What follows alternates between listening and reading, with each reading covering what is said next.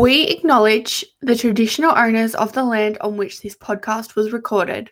We pay our respects to Aboriginal elders past, present, and emerging. Always was, always will be Aboriginal land. Just Quickly is your new go to podcast for bite sized and actionable social media tips, tricks, news, examples, and breakdowns for small business.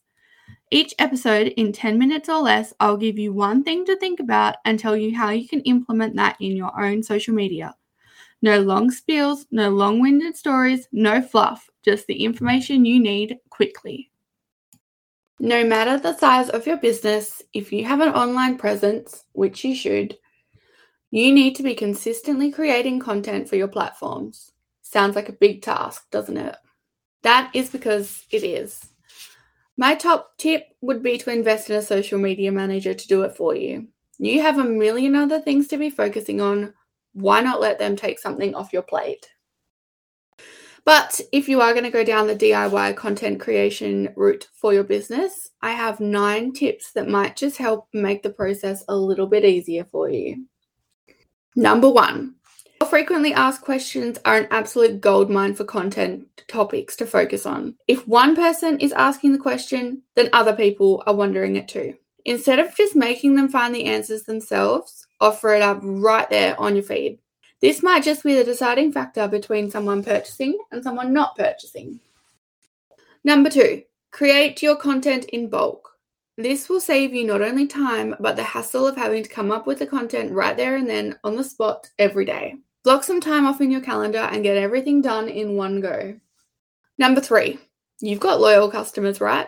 Ask them to create some content for you. User generated content, or UGC, is great for filling space on your feeds and acts as a form of social proof as well. To really generate some buzz around getting this UGC, you could create an initiative like offer a discount in return for photos. Number four, check in with your analytics every month. What content have you created that really generated some engagement and hype?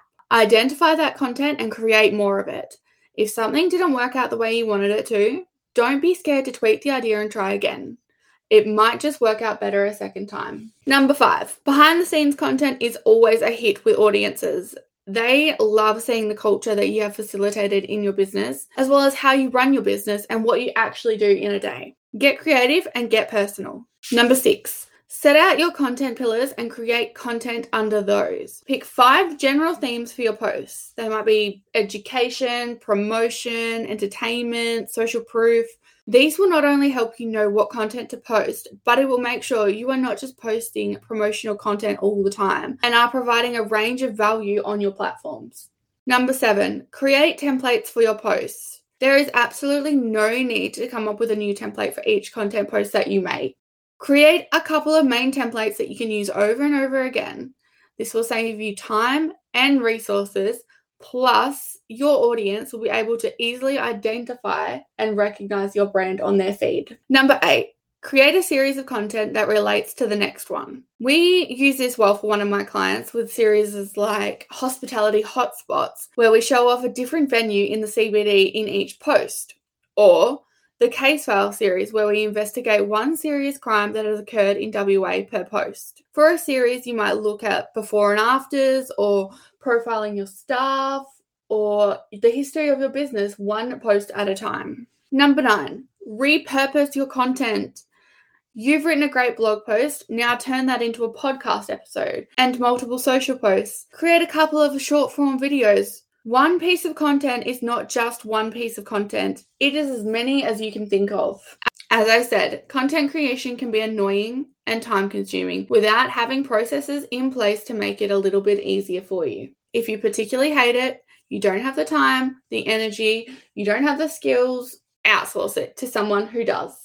Thank you for listening to this episode of Just Quickly, an EJG Creative podcast.